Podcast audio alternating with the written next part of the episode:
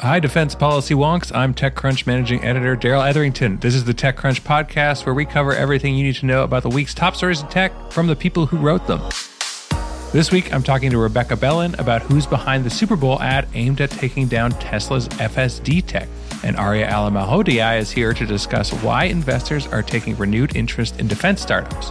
But first, I'll go over this week's top stories in tech. Salesforce is taking action in response to pressure from activist investors, adding new, more strict performance measurement for engineering. The company is also putting pressure on its Salesforce, yes, it has one too, to deliver on high targets or else voluntarily leave and accept an exit package. Reports indicate it's also encouraging more return to office activity from employees. Added up, this all sounds like the kind of austerity measures big companies are looking at in response to worsening economic conditions. More on TC from Ron Miller. Facebook parent company Meta is readying another round of layoffs, according to a new report. It's unclear how many people might be impacted by this round. The company just laid off 11,000 employees in November. Meta CEO Mark Zuckerberg wooed investors and analysts on the company's most recent earnings call by talking about heading into a quote, year of efficiency. All this is happening while buzz around the metaverse in general plummets, making Meta's big brand overhaul look auspicious in all the wrong ways. More on this from Aisha Malik on TechCrunch. Remember all the buzz about AI generated profile photos? It seems like the hype was short lived. According to app data analytics firm Apptopia, the AI photo craze that saw huge downloads for apps like Lensa AI subsided almost as quickly as it arrived. Both revenue and downloads are basically back to pre Thanksgiving levels, which is when the hype really started to build. Expect this to last until another major leap in the tech arrives to push a fresh wave of artificial enthusiasm. Check out Sarah Perez's article on TechCrunch for more. Longtime YouTube CEO Susan Wojcicki is stepping down and appointing Neal Mohan her replacement. Wojcicki became YouTube CEO in 2013 and led the company through the period of some of its most impressive growth. She also faced challenges around content moderation and frequent criticism from creators on the site about decisions on monetization and its recommendation algorithms. Mohan has been YouTube's chief product officer since 2015. More on this from Kyle Wiggers on TC. First up, Rebecca Bellan is here to talk about how Tesla's biggest haters bought a Super Bowl ad against FSD. Hey, Rebecca, how's it going? Hey, it's going good. How about you? Going pretty well. Yeah, we have a lot of news today. It's been a very busy, newsy day, and there's a lot of news this week in the Tesla realm. Now, we saw a Tesla ad during the Super Bowl, but not maybe what you might expect if you just hear those words. So, do you want to tell us a little bit about that? Yeah. So, Tesla's biggest hater, which is a safety advocacy group, I'm using quotation marks there, called the Dawn Project. They put up an ad during the Super Bowl saying, Why does NHTSA, which is National Traffic Highway Safety Association Administration, which Administration, one? I think, yeah. Allow Tesla full self driving. It was actually pretty, it's a 30 second ad and it was pretty intense. It showed, you know, a Tesla driving in certain conditions while allegedly FSD was engaged and it showed, and I quote, the voiceover claimed that FSD will run down a child in a school crosswalk, swerve into oncoming traffic, hit a baby in a stroller, go straight past stop school buses, ignore do not enter signs, and even drive on the wrong side of the road. But before we go further, I think it's probably worth defining what FSD is. Uh, right, yeah. But I do like that voice. Was that like accurate to the intonation of kind the, of uh, yeah. It felt like real low budget. I don't know. It felt like it felt like a psa it felt right. like one of those ad campaigns that you know a politician would put up and be like you know mark mullaney wants to put your children with devil horns. Yeah, yeah. he wants to poison kids. Milk every day. Yeah. I Do you know. want to vote for someone who wants to poison kids? It was very that kind of voice, but um. so FSD is Tesla's full self-driving system, and just to be clear, it is not fully self-driving. No. It is an advanced driver assistance system. Tesla has two. They have autopilot, which is a lower level one, and then they have FSD. So autopilot is more geared towards like highway ADAS, that's advanced driver assistance system. Yeah, like a cruise assist, but like yeah, with some extra stuff like that, juice and a little extra oomph. Yeah. yeah, like a little highway braking stuff like that. It's also come under fire for being like hella dangerous. We'll just put the pin in that, but FSD is their newer version. It's been out for years, slowly increasing in pricing capability. It's now priced at $15,000 for North Americans. And it can do things like auto steer on city streets and kind of like interact with traffic there's supposed to be a version 11 coming out soon. It's been delayed, delayed, delayed, mm-hmm. delayed. And that will marry the two in a more cohesive way the kind of like city streets versus the highway. So, anyway, the problem that a lot of people have with autopilot and FSD is the way that it's marketed, right? Like full self driving, right. autopilot, I don't have to pay attention. And then you die. Or, you know, some people have actually, mm-hmm. which is quite sad. But yeah, so that's kind of where we're at. So, this Dawn Project is a group founded by a man called Dan O'Dowd and he also happens to be the CEO of Green Hills Software. Mm. That's a company that builds operating systems for embedded safety and security systems that also builds its own automated driving system. So they're like, you know, it's like, okay, he knows what he's talking about, but he's also a competitor. Right. How much do we take what he says at face value? But anyway, he's been going for like a year attacking Tesla's FSD, trying to get regulators to be like, this is not safe, take it off the road. What are you up to allowing this kind of software to be in what is now about 400,000 cars? Yeah in a self-professed beta state like it's not like yeah. tesla doesn't they label it a beta right yeah. so they're admitting they're beta testing software that is like they say has the potential to increase safety dramatically but it also could do the reverse of that that's the nature of software especially when it's an automated system right so like they're beta testing it on public roads at that scale mm. And I think you're right to point out that he has vested interest. Like that is a very interesting wrinkle in the story. But he's also just like tapping into something a lot of other critics are already saying and kind of the general public is a little bit worried about.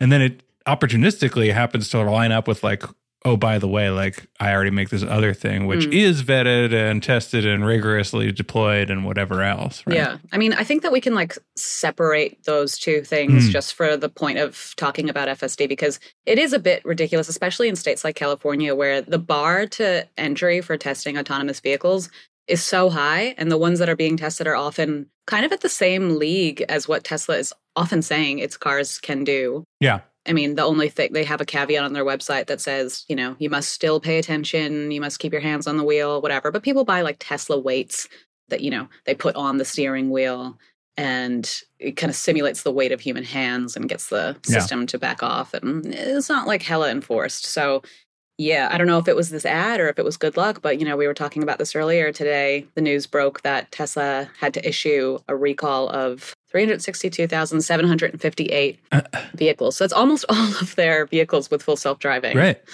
Yeah, it's pretty wild. yeah, when you look at the actual details of the recall, it's like every make it's every model that is able to run the FSD software currently, right? So it's it should be all of them unless there's like they just have it disabled or whatever I don't know what, but yeah. it's far reaching. And it's one of those. So, Tesla, there's this other detail that we should explain lest we are attacked mercilessly on Twitter so that people understand. Like when Tesla gets a recall like this, a software based recall, their path to remedy is like pushing an over the air software update. So none of these cars have to go back to the not the dealer in their case, but the Tesla service centers, right? So like we understand that, but this is still massive and the implications are significant because the path to remedy is like to implement a safe version of this. Right. And the standards of that are what I think is the big question here. Because does it mean they can roll back to an earlier version? Probably not. Does it mean that they can add a bug fix, like a hot fix to a newer version? Maybe. I mean, there's a lot of questions here, but I don't know if we have any answers yet, Rebecca, do we? Not just yet. I mean, the stuff that is at issue is pretty serious. Like, if I could just name off a few of the ways that the FSD beta system might allow the vehicle to act unsafe. Yeah. They said around certain intersections, it might travel straight through an intersection while in a turn only lane. It could enter a stop sign controlled intersection without coming to a complete stop mm. or proceed into an intersection during a steady yellow traffic signal without due caution. Yeah, so it might not respond well to changes in posted speed limits. Yeah, it seems a little sketchy. It's a little dangerous. Yeah. And it's a lot of the stuff that was portrayed in the ad, right? so I think there it's very possible there is linkage between the two. There right? it is possible. That could have been like a big push. I mean, the ad went out it didn't go out nationally, but it did go out to kind of some pretty important cities and you know mm-hmm. it went out to washington d.c and then state capitals like austin tallahassee albany atlanta and sacramento yeah, they're really pushing the regulator approach. Like alongside this ad, the Dawn Project also took out a series of full page ads in Politico, and they're running additional TV ads in Washington, D.C. So, yeah, I guess there is really a push to call on the regulators to not let this, yeah, just be a little more strict about this. Uh, right.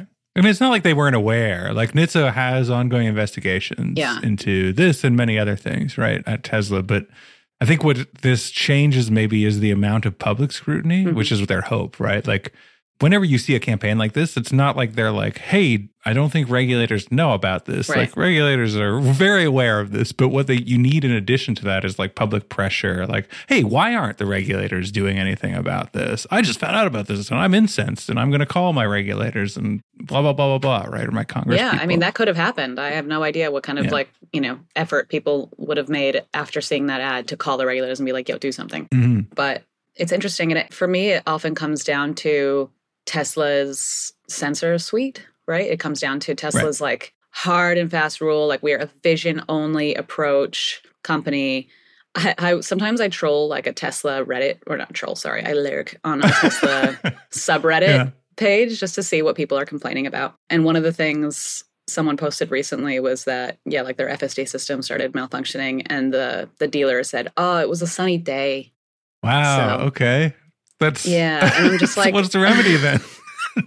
Isn't that the isn't that ideal conditions for testing autonomous vehicles? You know what I mean? Like it's just it I think that the camera only approach whereas anyone else pursuing kind of automated driving systems, they'll they'll do a, a mix of sensors, they'll do camera, they'll do radar, they'll do lidar. Mhm. which is you know often helpful for kind of quote seeing farther distances and yeah and kind of just getting a sense of the environment that's not just based on cameras which can be covered in dirt and obstructed by sunlight and what have you Right.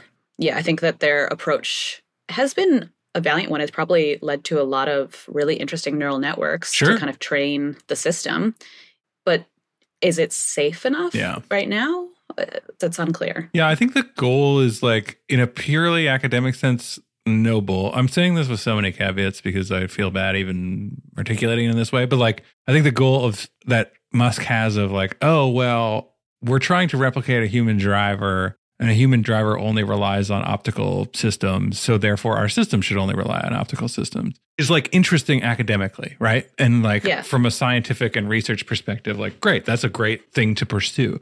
But to do it in situ with like live cars and real people seems massively irresponsible when all those other things are like almost cheat codes, but they're all Hmm. available to you right now and they vastly improve like the quality of the sensor input. And I don't think anybody denies that. I don't think even Yeah. Musk himself would deny that that combined sensor fusion produces a better pure data input stream, right? Right. My guess here is that he kind of he needs to be testing this with people, right? With all of the cars that are out there because it's really popular. Teslas are really popular. Most popular car in California now, as of like two Yeah. days ago or something. But yeah. Exactly. And like and in order to get the data it needs to be able to improve this kind of system. So it's kind of I don't want to say catch 22, but like he couldn't like it's a cool science project, but it's probably that like this is a cheap and easy way and actually a profitable way Yeah. cheekily he charges these people to put their lives and the lives of other people at risk because no one else is like no other road users are saying okay to this right Right.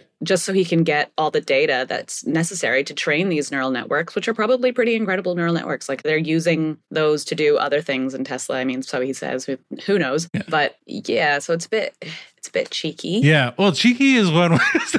I- it's a nice way of saying yeah, it because if I'm like, as you start laying it out like that, and I think about it, and I think this is true of many things that he does. Like, he is a person who is concerned with large scale survivability, I guess, of the human race, right? Like, this is something he said repeatedly. Mhm. But he's also demonstrated repeatedly that in service of those goals, he's not necessarily concerned about particular individuals. Gotta crack a few eggs Ye- Darrell, you gotta exactly. crack a few eggs exactly. He's making a big omelet. So yeah, it is it's astounding to think about. And I'm not trying to moralize. I'm just like it is honestly just like a very academically interesting thing to see being played out in real life.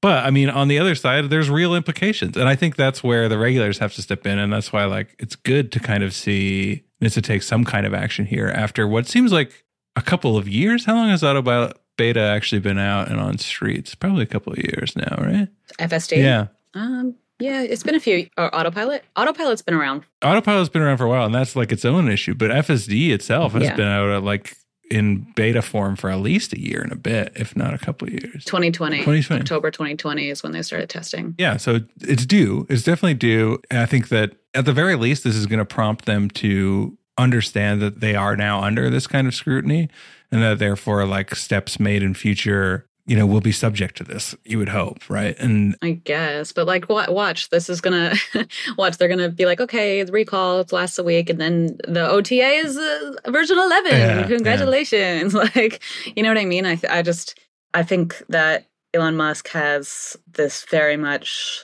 like libertarian. I do what I want. Fuck the regulators. Kind of ethos. Yeah. and I I'm curious how serious Tesla will take this. Mm-hmm.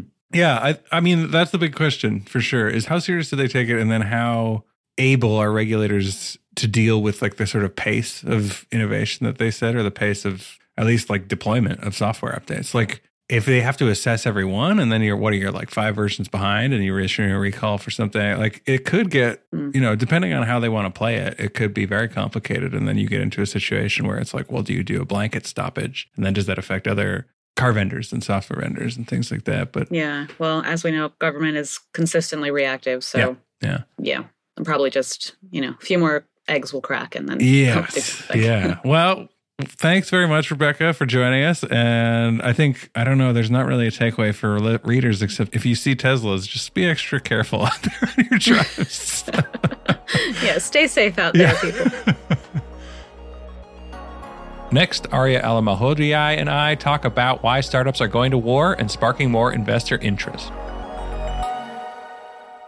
Hey, Arya, how's it going? Good. How are you, Darrell? Good to be talking with you. Yeah, doing well, doing well. So, the rest of the world isn't doing well, and yet that's an opportunity for some, uh, as you've articulated. big business. Yes. War is big business. War is big business. So, we're talking about this article you wrote for TechCrunch Plus called Mhm. Silicon Valley Goes to War, which is an excellent headline. It seems to center, I love this, I love this phrasing too that Andreessen has adopted for Mhm. the summit that just happened, the American Dynamism Summit. Mhm. Is it just a euphemism for war, or is that just one of the things that it relates to? I don't know exactly who coined the phrase American dynamism.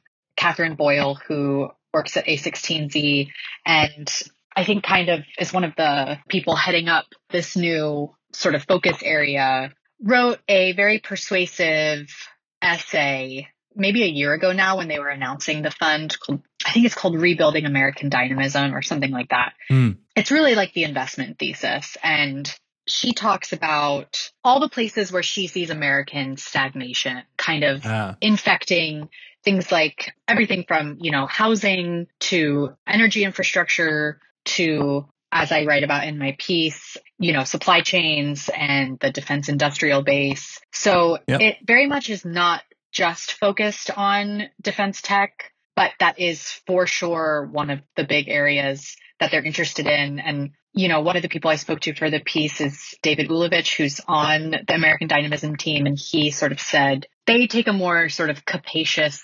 understanding of national security. So like, what does it Hmm. mean to have national security? What is like national hardening? And it's not just defense, but it's these kind of other areas that I just mentioned.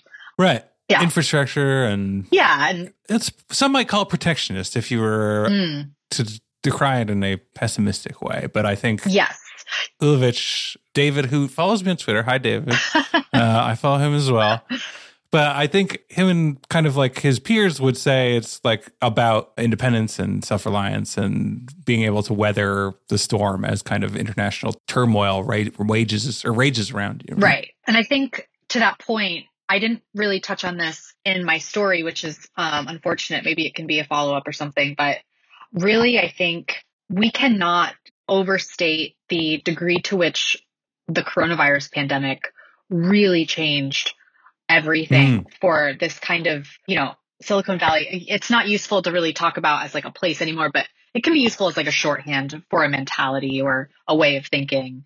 The Silicon Valley mentality was immensely affected by COVID 19. In particular, the very real effects that it had on our supply chains. It kind of was revealed to the average person the degree to which lots of our essential products were dependent on these kind of international supply chains that are very fragile, Yeah. that perhaps are located in, you know, countries that would be considered like a foreign adversary of the United States. So I think a lot of people just kind of woke up to At best, a frenemy, I think. Yeah. But yeah, definitely. Yeah. actual adversary in many cases. right yes. right so you know i think that had a huge influence on people really starting to shift towards this almost existential way of thinking and i think it's sort of it's a new way of looking at investing that we hadn't seen prior to 2020 with the start of the pandemic Yeah. Now you do mention in there Anduril, which is Mhm. Palmer Luckey's startup. So there used to be VR goggles boy, but then he went and became a weapons boy yeah I, don't know what I'm I know. my oh like Uh, boy to man like he grew up right right yeah, yeah, He grew he grew up and then became he's he's like just very very concerned around this whole question, right? And that's essentially like uh, everything he shares on social media now is about that, and Mhm. like it's it's very much his focus. And he does the speaking tour and talks about it a lot too, right? But it seems like he was a bit of ahead of the curve in this regard. But now it seems like there's more. You talk about Hadrian in here too, Yeah. who is the best Roman emperor. I don't think there's any debate about that. We all know that, but. I mean, I'm not going to debate you on that. I know nothing about the comparative uh, usefulness of Roman emperors. So sure, yeah, But what what is that startup all about, and where do they fit into kind of this picture? yeah. Hadrian. So we have sort of like the big defense primes, right? That most of us know of, the like five or so that are out there. Sort of underneath all of those primes is this kind of sprawling network of machine shops that are often mom and pop that manufacture parts for them. So Hmm. you know, if you're like like Honeywell or, you know, Raytheon or something like that, you Mhm. order parts from all of these machine shops. They're trying to build this kind of like automated machine shop factory of the future to solve this problem. So the problem really is that a lot of these again are mom and pop stores, very small. They don't have a what, what's the word that Chris Power used in his they don't have anyone to like turn the keys over to. So once these people retire, you know, they don't have a plan. There's no succession plan. There's no succession just- plan. Yeah. Yeah. So that's kind of what they're targeting is like the defense industrial base. Hmm. And I just thought it was super interesting that he opened his talk at this American Dynamism Summit talking about an existential risk. Like he's Right. painting this as an existential risk. Again, I think that's related to the pandemic. Elsewhere in my story, I cite Alexander Wang, who is the CEO of Scale AI Yes. and Another friend of TechCrunch in that he, we've had him on podcasts and stuff. Okay, before, but shout out. Yes. shout out. But he also talks in existential terms. Like he is very clear in this essay he wrote on his Substack that we are in a technological race against China as it currently exists. We will fall, you know, desperately behind and that Mhm. this is this is to the ruin of America's future. You know, it's Mm. not it's not like things might be kind of bad. It's like things will be ruinous for the End of. Roman Empire Yeah. type shit. And I, I just I see this language and this this way of thinking really just spreading amongst some, you know, founders and some investors. And I find it a really it's it just feels very new to me. Maybe it's not, Yeah. but it, it feels quite new to me that it's in such stark terms that we're talking Right. about. Like the stakes are so high. And it doesn't the the cynical way of thinking about it would be like, well, this is just like a narrative. Everyone every founder needs to have a compelling story and like this is just their story sure. they're trying to raise money. But there's something that feels that seems like very sincere Right. oftentimes behind this language. And that does feel new. Yeah. So I think there has been a strain of it, but I do think it's been sort of uh, definitely at the margins, right? And like Mm. You- you've seen that in some of the more like libertarian leaning personages and whatever in, in Silicon Valley and Mhm. in the conceptual Silicon Valley that you're talking about. But I definitely think it's moving to center. And this is that's like what your article so well articulates is that this is now becoming kind of like a mainstream concern and a mainstream motivator for both investment and company building. And I, yeah, I also think that it is genuine on behalf of the people participating in this. Like you said, the, there, a lot of it is story engine, right? Like a lot of what goes on in Silicon Valley is based around that. I think we saw that most recently and very clearly with like blockchain and Web3. Like that was essentially all built on a massive self fulfilling and self feeding kind of narrative, right? But yeah, this one does seem like it's got enough bases and kind of like reference in reality that there's something there, right? It doesn't mm-hmm. seem like it's just totally made up out of whole cloth. So, right. And there are things that just are fact, right? Like one thing some of the sources talked to me about was just the speed with which a country like China adopts and develops new technology right. much, much faster than here in the United States. You know, you also write about space, you know, the speed with which they sent up and assembled their space station was absolutely phenomenal. Oh, yeah. You know, they have a space station now. It's crude. It's a crude space station. They are developing a rocket that a lot of people are calling like a Starship ripoff, frankly.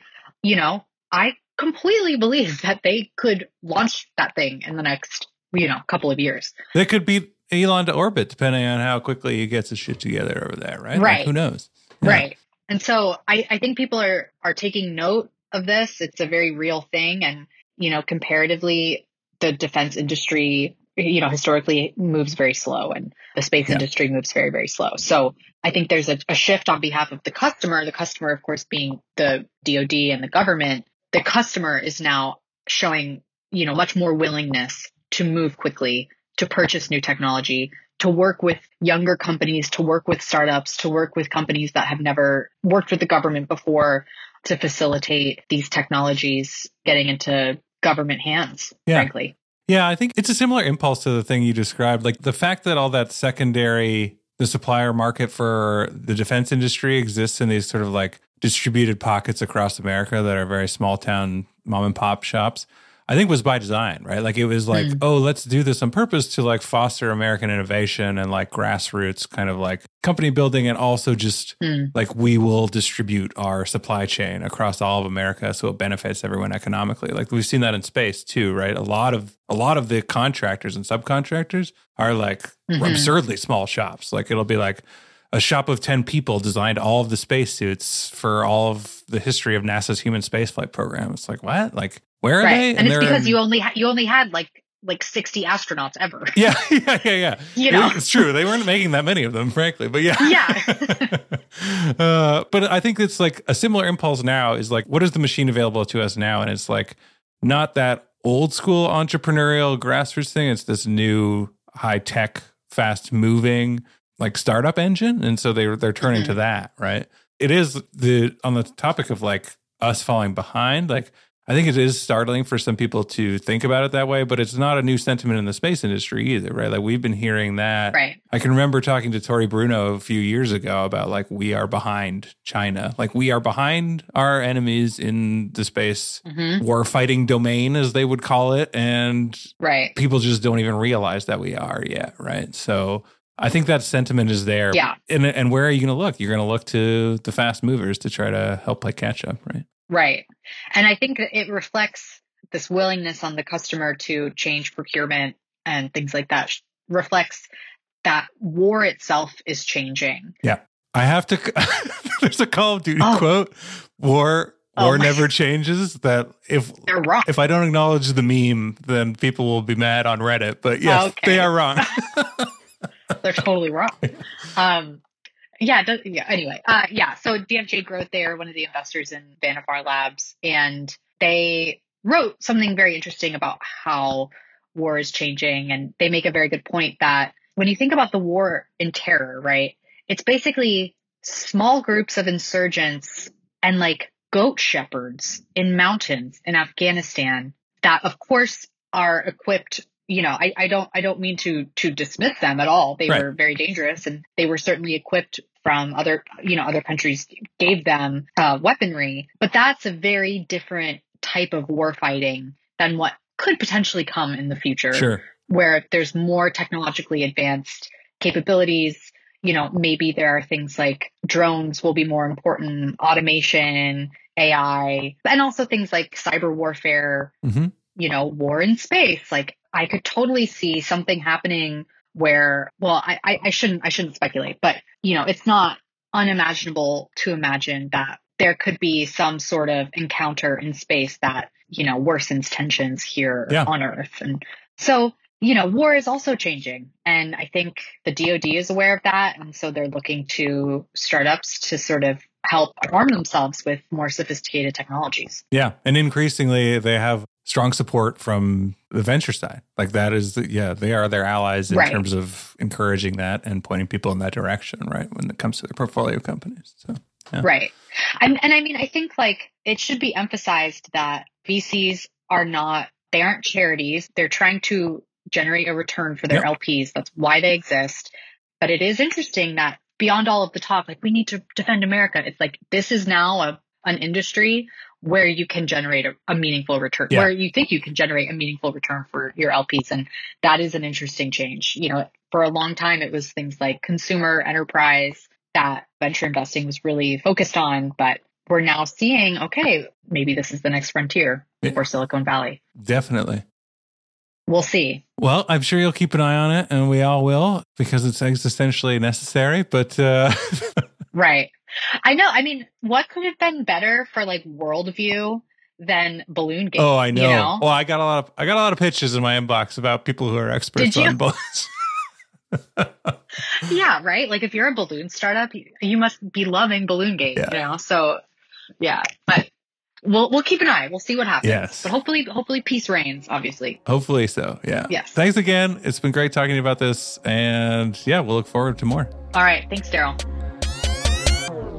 That's it for this episode. Thanks for joining us. You can read all the stories we talked about at TechCrunch.com. TechCrunch early stage is coming up on April 20th in Boston. You can use code TCPOD, that's all one word, for 40% off founder and investor passes. And as always, check out all the other TC podcasts, including Found, Equity, Chain Reaction, and the TechCrunch Live podcast. We'll be back next week. The TechCrunch podcast is hosted by myself, managing editor Darrell Etherington. We're produced by Maggie Stamets with editing by Kel. Bryce Durbin is our illustrator. Alyssa Stringer leads audience development, and Henry Pickavet manages TechCrunch's audio products. Thanks for listening. We'll be back next week.